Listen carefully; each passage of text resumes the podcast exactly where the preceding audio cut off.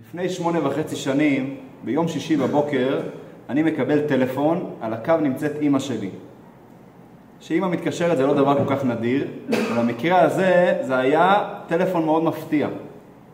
למה זה מאוד מפתיע? כי אימא שלי הייתה אמורה להיות באותו זמן בטיסה לארצות הברית.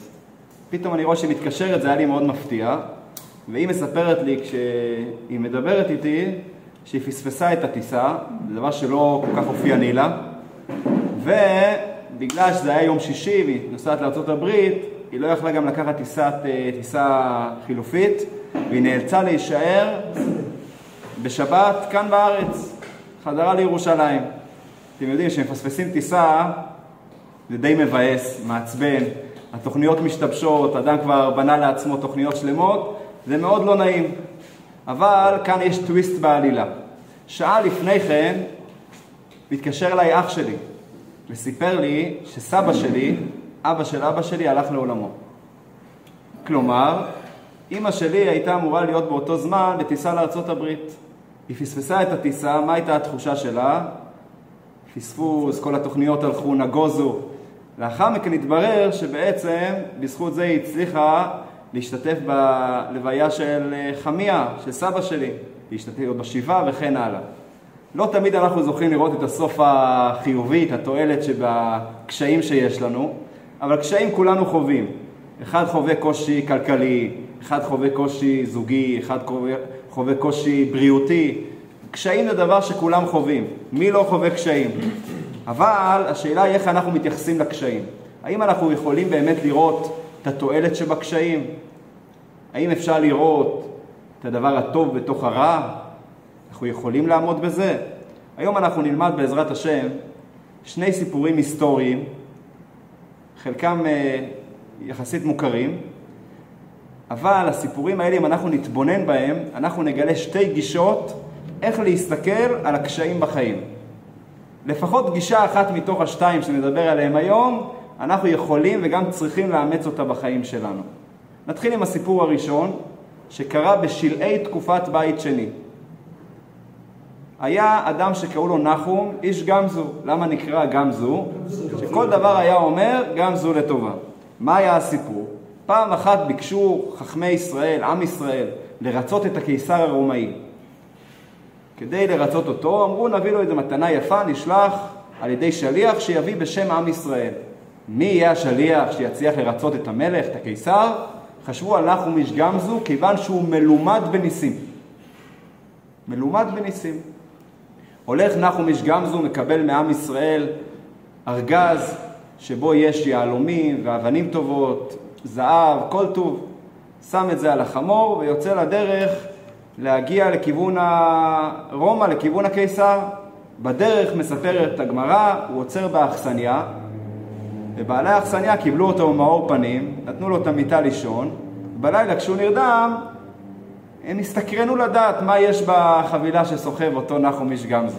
הם פותחים את החבילה, ואז הם מגלים אוצר.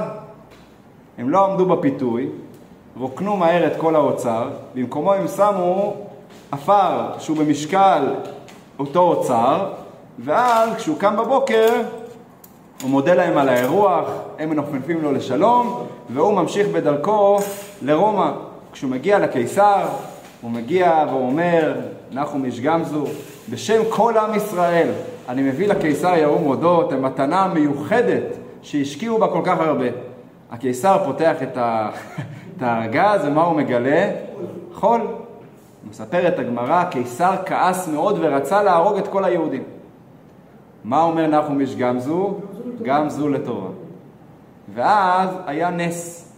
אליהו הנביא התגלה בדמות של אחד מהשרים, והוא אומר לקיסר, אולי הארגז, החול הזה שיש בארגז, זה לא סתם חול, אלא חול של אברהם אבינו, אבא שלהם, שכאשר הוא נלחם נגד המלכים, הוא זרק את החול וזה נהיה חיצים. קיסר שמע, זה נשמע לו קצת הגיוני, מה יביאו לו סתם חול? היה איזו מדינה שהיה קשה מאוד לכבוש אותה, ואז הוא ביקש לבדוק את החול הזה, האם זה עובד, ואכן היה נס גדול, זורקים את החול והוא נהפך להיות חיצים. הרבה שנים, הרבה זמן הוא לא הצליח לכבוש את המדינה, בזכות האפר הזה הצליח לכבוש את המדינה, והקיסר התלהב מאוד, שמח על המתנה הגדולה, וציווה לעבדים שלו לקחת את הארגז הזה לבית האוצרות, למלות אותו באוצרות יקרים, ולשלוח את נחום איש גמזו בכבוד מלכים. הוא חוזר לאכסניה, היה לו נחמד בהלוך, כן? אז הוא חוזר בדרך חזור גם לשם, לאכסניה הזאת, והם מגלים שהוא מגיע עם כבוד מלכים. שאלו אותו, מה הבאת לשם? הם ידעו הרי מה הוא הביא לשם. אז הוא אמר להם, לפי תומו, מה שלקחתי מפה, הבאתי לשם. אז הם אמרו, וואו, כנראה שיש לנו פה חול מאוד מאוד מיוחד. אז הם פטרו אותו לדרכו, ומיד לאחר מכן שברו את כל הבית, ואמרו לעצמם, הוא הביא איזה ארגז קטן של חול, אנחנו נביא כמה סמי טריילרים מלאים חול, ואז אנחנו נקבל אוצרות לאין שיעור. הם הביאו את זה לקיסר ואמרו לו, קיסר ירום הודו, מה שנחום ושגמזו הביא, זה משלנו הוא הביא. תיקח את החול האמיתי, את כל החול, לא איזה ארגז קטן, ותראה ישועות. אמר הקיסר לבדוק את החול, בדקו את החול והסתבר שזה חול רגיל. המלך ציווה להרוג את אותם אנשים שככה פגעו וזלזלו בכבודו, וזה היה סופם של בעלי האכסניה. זה הסיפור שמובא בגמרא במסכת תענית. מה רואים מהסיפור הזה? רואים נס גדול, אותו אירוע שיכל להיגמר רע מאוד, המלך כעס על העפר שהביאו לו, נהפך להיות עפר של אברהם אבינו, עפר מיוחד, וראינו איך שגם זו לטובה, אותם אה, רשעים שרצו להכשיל אותו, מסתבר שבסופו של דבר רק הועילו לו, גם זו לטובה. זה סיפור אחד שמובא. התלמיד של נחום איש גמזו, קראו לו רבי עקיבא. הוא היה תלמיד טוב, וגם הלך בדרכו של הרב שלו, נחום איש גמזו, וגם הוא מספר את הגמרא סיפור מפורסם, מה היה איתו שקשור גם לראייה חיובית. פעם אחת מספרת הגמרא מסכת ברכות.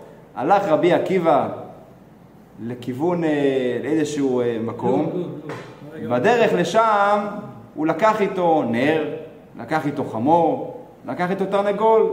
עם החמור הוא רכב, תרנגול כדי שעון מעורר, הנר כדי להאיר את דרכו. כשהוא מגיע בדרך הוא רצה לעצור באיזה כפר, לישון. נכנס לשם, ביקש אכסניה, אבל לא הסכימו לארח אותו, זה היה אנשים שלא הסכימו הכנסת אורחים. בצר לו, הלך לישון בשדה סמוך, הדליק את הנר שיהיה לו אור, שם את השעון מעורר, שם את התרנגול לידו, את החמור, והלך לישון. לפתע נשבה הרוח, כיבתה את הנר, הגיע חתול, טרף את התרנגול, הגיע האריה, פעם היו אריות פה, כן? טרף את החמור. נשאר רבי עקיבא בלי נר, בלי חמור, בלי תרנגול. מה הוא אמר? לא גם זו לטובה. כל מה דאביד רחמנה לטב אביד.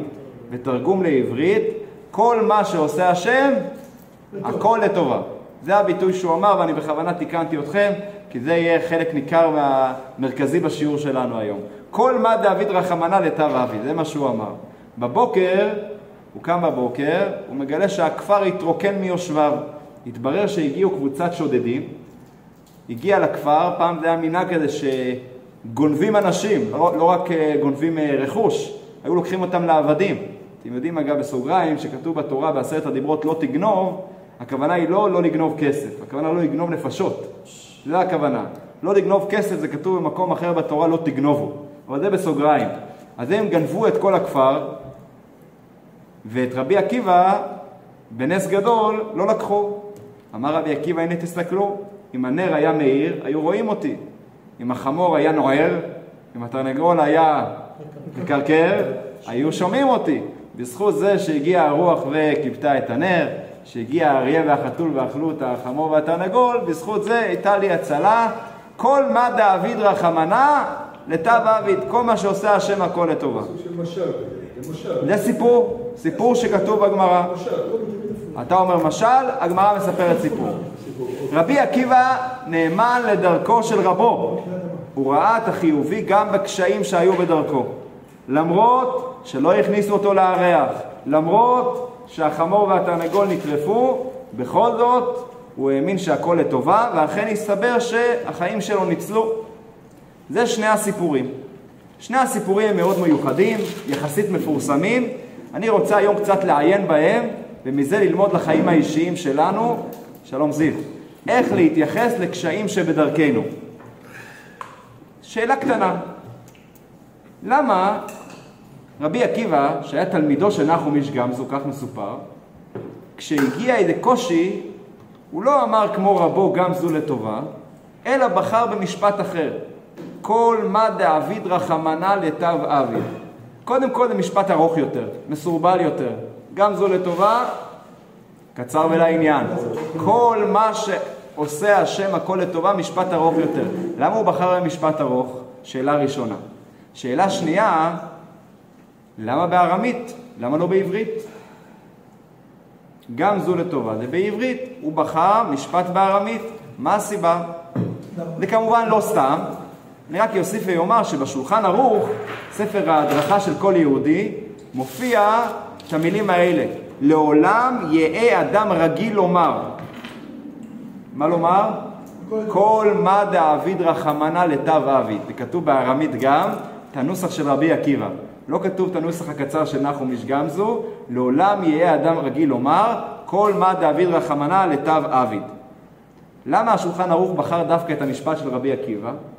ולמה הוא בחר להגיד אותו בארמית ולא בעברית, כמו שבדרך כלל השולחן ערוך כתוב. אז הרבי מלובביץ' לומד רעיון מאוד מאוד יפה, אני רוצה לשתף אתכם ברעיון הזה, שהוא רלוונטי עבורנו לחיי היומיום שלנו. שני הסיפורים האלה יש בהם משהו דומה מאוד. מה דומה בין שני הסיפורים? ההתחלה הייתה רעה, הסוף היה טוב. מה ההתחלה הייתה רעה אצל אה, נחום איש גמזו? לקחו לו את היהלומים, שמו לו עפר, להביא לקיסר עפר, זה ביזיון גדול. מה היה הרע אצל רבי עקיבא? טרפו לו, קודם כל לא נתנו לו לישון בכפר, לאחר מכן טרפו לו את התרנגול, את החמור, הנר, הנר נכבה, לא נעים להיות באמצע הלילה בחושך. הסוף אצל שניהם היה טוב, אצל נחום איש גמזו, מה קרה? מה קרה לעפר? נהפך להיות חיצים, קיבל אוצרות לאחר מכן. אצל רבי עקיבא מסתבר שחייו ניצלו. אז זה המשותף בין שני הסיפורים. התחלה רעה וסוף טוב. אבל אחרי הדמיון יש הבדל מאוד גדול. מישהו רוצה להגיד מה ההבדל ביניהם? הבדל מאוד גדול. לא רק בסיפור שכמובן הוא שונה, יש הבדל משמעותי מאוד. אצל רבי עקיבא, הרע נשאר רע. זה היה לתועלת. מה זאת אומרת?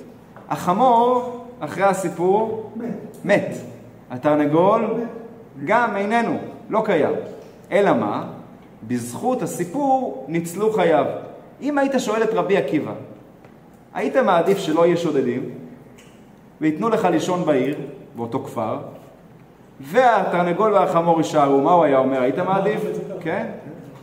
לאחר מעשה, כמובן שלא הכניסו אותו, והגיעו שודדים, אז הוא בוודאי העדיף שהחמור והתרנגול יאכלו, בלבד שהחיים שלו ינצלו. אבל לכתחילה היה מעדיף שזה לא יקרה. כלומר, אצל רבי עקיבא הרע נשאר רע. התועלת הייתה לטובה. זה אצל רבי עקיבא. לעומת זאת, אצל נחום איש גמזו, אם היית שואל את נחום איש גמזו, תגיד לי, היית מעדיף לוותר על כל הסיפור? שישאירו לך את היהלומים, שלא ישימו לך עפר, היית מעדיף להשאיר את זה ככה? או שהיית מעדיף שכל הסיפור הזה יתרחש. מה הוא היה אומר? למה שיתרחש? למה הוא הרוויח? אני שואל אתכם שאלה פשוטה. אתה מגיע לקיסר, מביא לו יהלומים, הוא צריך יהלומים? לא. לא. מה הוא צריך יהלומים? היי, לפני תקופה, לא משנה, בלי שום פרטים מזהים, היה לי איזה יהודי אחד שפנה אליי וביקש ממני איזה טובה קטנה, אני אומר, בלי פרטים מזהים, אפילו אולי הוא יצפה בזה. אבל לכן לא נותן שום פרטים. הוא רק אמר לי שיש לו איזה ידיד שהוא עשיר מאוד מאוד מאוד גדול.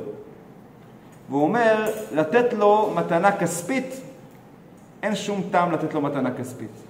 למה? כי כסף יש לו מספיק.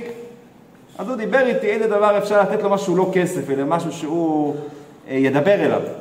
אתה מביא לקיסר יהלומים, הוא צריך יהלומים, זה נחמד, טוב, כסף לא מזיק, אבל זה לא מדבר אליו. מה מדבר אליו? משהו מועיל. משהו מועיל. מה מועיל בשבילו? חיצים. חיצים, לכבוש את המדינה. אז האם, אם היית שואל את נחום איש גמזו, היית רוצה בכל הסיפור הזה למפרע? רוצה. בוודאי שהוא רוצה.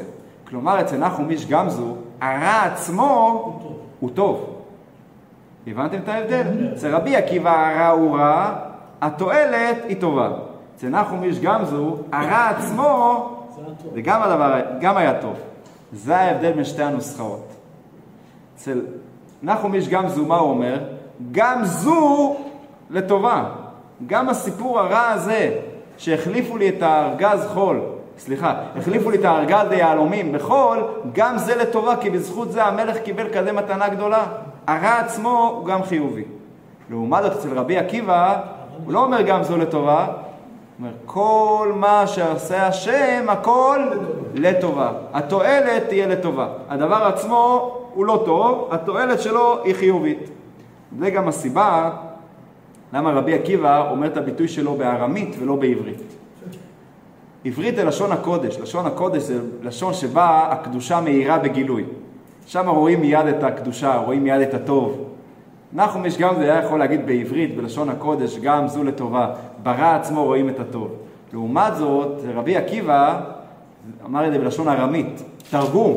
לא רואים את הטוב מיד, צריכים תרגום, צריכים ככה לחפש ולמצוא שלמרות שהרע הוא רע, אבל התועלת לאחר מכן תהיה טובה. זה גם הסיבה למה באמת אצל נחום איש גמזו נקרא גמזו לטובה, ורבי עקיבא אומר כל מה דאביד רחמנא לטב אביד. למה באמת זה כך? כי נחום איש גמזו, באיזה תקופה הוא היה?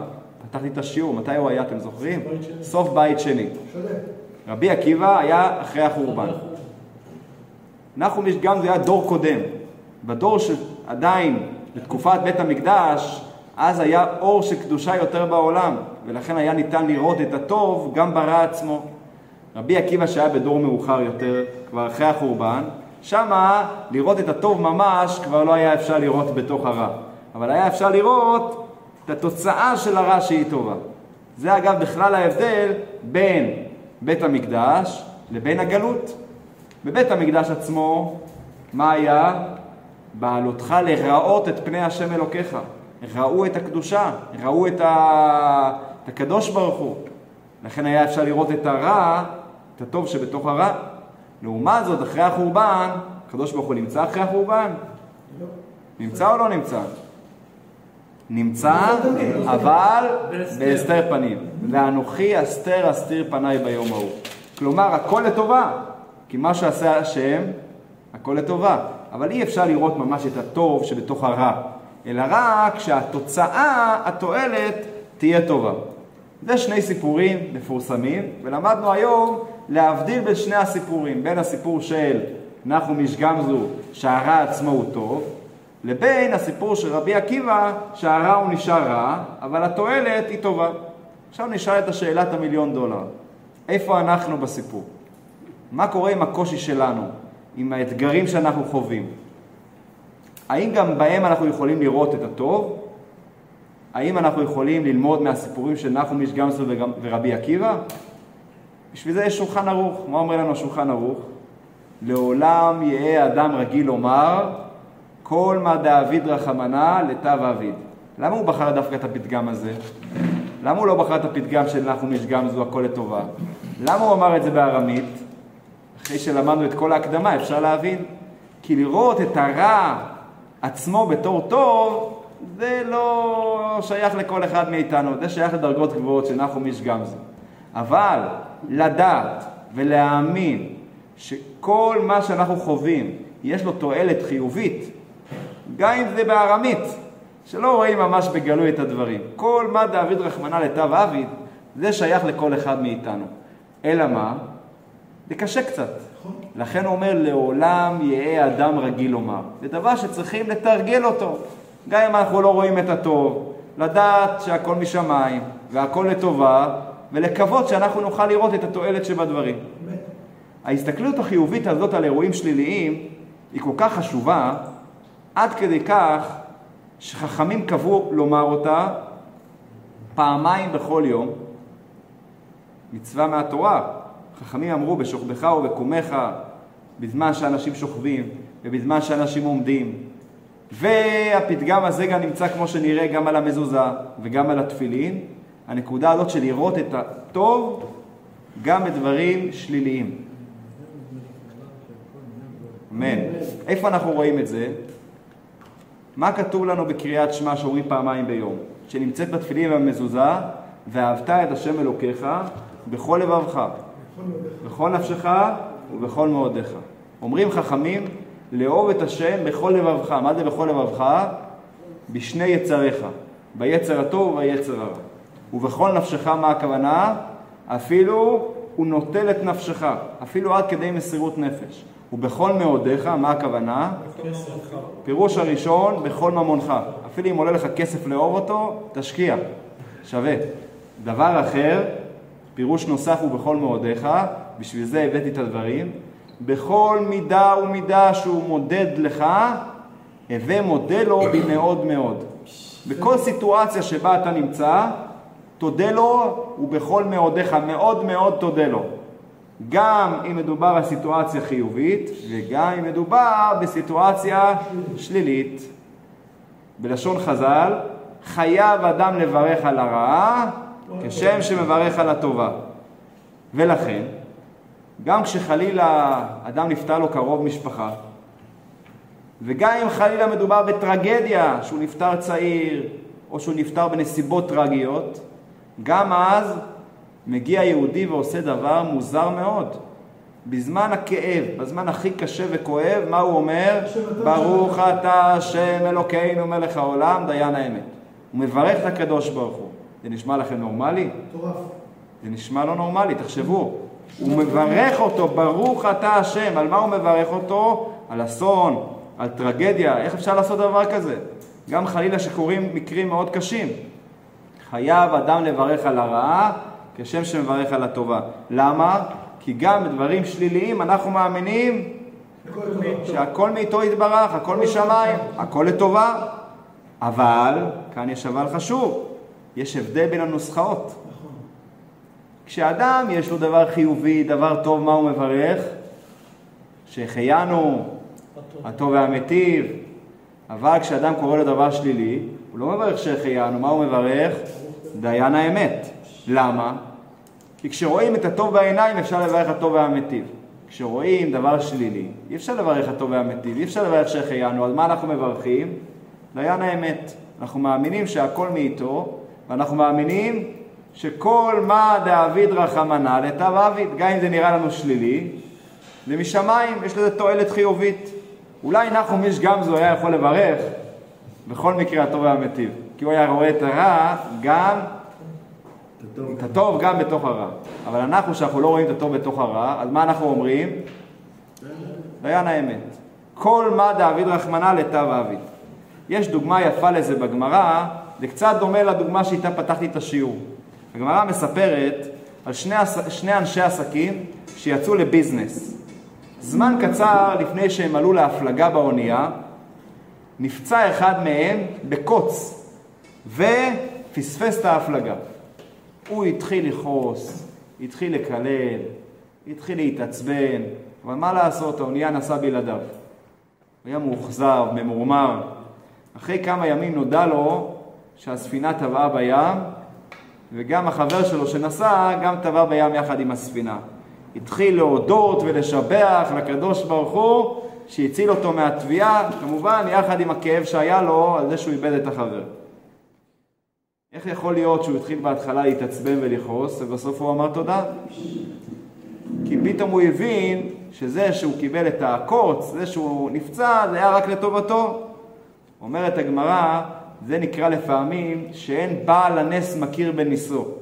הקדוש ברוך הוא עושה לנו ניסים, ואנחנו לא יודעים אפילו שיש נס. זה נראה לנו דבר רע, דבר גרוע, אבל האמת היא שיש לזה תועלת. על זה אומרת הגמרא, אנחנו לא רואים את סוף הסיפור.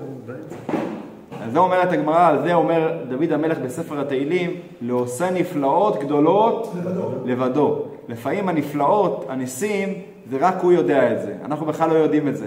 לנו נראה שהיה פה איזה דבר רע, דבר שאנחנו מצטערים עליו, אבל האמת היא שזה היה לטובתנו. רק הקדוש ברוך הוא יודע באמת את הדברים. אז זה בעצם רוב הדברים שאנחנו חווים כקשיים, אנחנו לא תמיד רואים את התועלת שבהם. אבל אנחנו מאמינים שגם בהם יש תועלת. לכן אנחנו אומרים, כל מה דאביד רחמנא לטב עביד. את המסר החשוב הזה אנחנו לומדים בפרשת השבוע. פרשת השבוע יש לה שם מאוד מאוד מוזר. פרשת בלק. בלק. מי זה היה בלק שעל שמו נקראת הפרשה? בלק היה מלך מואב. מינו אותו, ככה, מה הוא רצה? להשמיד את כל היהודים. איך הוא עשה את זה? קהל. הוא ראה שבדרך קונבנציונלית אי אפשר לנצח את עם ישראל. כי לפני זה אוג מלך הבשן, סיחון מלך האמורי, שהיו מל- מלכים חזקים, הם הצליחו, אה, הם, הם ניסו להילחם בעם ישראל והם לא הצליחו. ואז הוא אמר, אני לא אצליח את מה שהם לא הצליחו, אז לכן נעשה בדרך נשק בלתי קונבנציונלי. מה הנשק שהוא בחר? שכר את בלעם. בלעם היה מאיזה אומה? מדיין. בין מואב למדיין היה סכסוך גדול. אבל כשרוצים ללכת נגד עם ישראל, אז גם הברי פלוגתא האלה יכולים להתאחד ביחד. כמו ששונאי ישראל, הדבר היחיד שמאחד אותם זה נגד עם ישראל. התאחדו ביחד, ובלק סוחר את בלעם לקלל את עם ישראל. בלעם היה מאוד מאוד אה, נלהב לדבר, אפילו יותר מבלק, אבל הוא היה נביא של אומות העולם, והוא צריך להגיד את מה שהשם אומר. אז הוא ניסה בדרכים שונות לשכנע את אלוקים לקלל, אבל בסופו של דבר. בא לקלל ונמצא מברך. במקום להגיד קללות, הוא אמר ברכות. הוא לא הצליח במשימה, אלא להפך, נכשל הוא בגדול, אמר ברכות. למה התורה בוחרת את הפרשה הזו לקרוא בשם פרשת בלק, על שם אחד מגדולי צוררי ישראל? תתארו לכם שהיו נותנים פרשה לאמן הרשע, או להיטלר יימח שמו, או לנסראללה, פרשת נסראללה. בתורה לקרוא פרשה על שם אויב צורר ישראל? מילא קורח, הוא גם היה רשע, הוא היה יהודי, הבנים שלו חזרו בתשובה, יש אומרים שהוא עצמו חזר בתשובה, אפשר עדיין להבין. אבל בלק, גוי, רשע, צורר ישראל, שם רשעים ירכב, למה אתה מזכיר אותו בשם פרשת בלק? האם לא היה ראוי יותר לקרוא את הפרשה בשם פרשת הנבואה? או יש לכם עוד רעיונות? יש כל מיני רעיונות חיוביים, למה לחפש שם שלילי? אם התורה בכל זאת בחרה את השם הזה, כנראה שיש לה מסר עבורנו. מה המסר עבורנו? אז זה מה שבעצם דיברנו כל השיעור. התורה באה ללמד אותנו שאנחנו נקלעים לסיטואציה בלקית. מגיע מישהו ורוצה לקלל אותנו.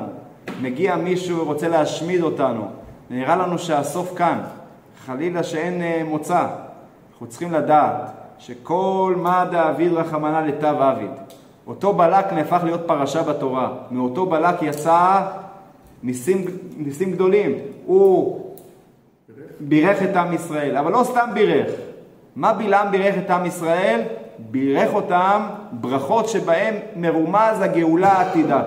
אתם יודעים שהרמב"ם, בספרו יד החזקה, בסוף 14 ספרים, ספר שופטים, הוא מביא שם הלכות מלכים ומלחמ... ומלחמותיהם, הלכות ביאת משיח.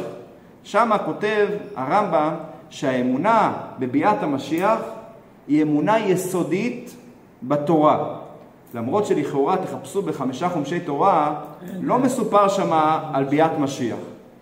אבל אומר הרמב"ם, כל מי שלא מאמין בביאת המשיח, הוא כופר בתורה ובמשה רבנו.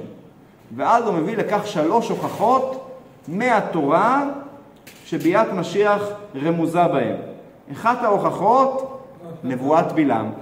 נבואת בלעם היא לא סתם נבואה, היא נבואה שבה מרומז ביאת המשיח, וזה אחת ההוכחות לפי דברי הרמב"ם לגאולה העתידה. היוצא עם כך שדווקא בלק הביא לנו את הנבואה של הגאולה העתידה. זה התורה באה ללמד אותנו בשם של הפרשה. בלק, תדעו לכם, יש קשיים, יש צרות, אבל כל מה דאביד רחמנא לטב אביד.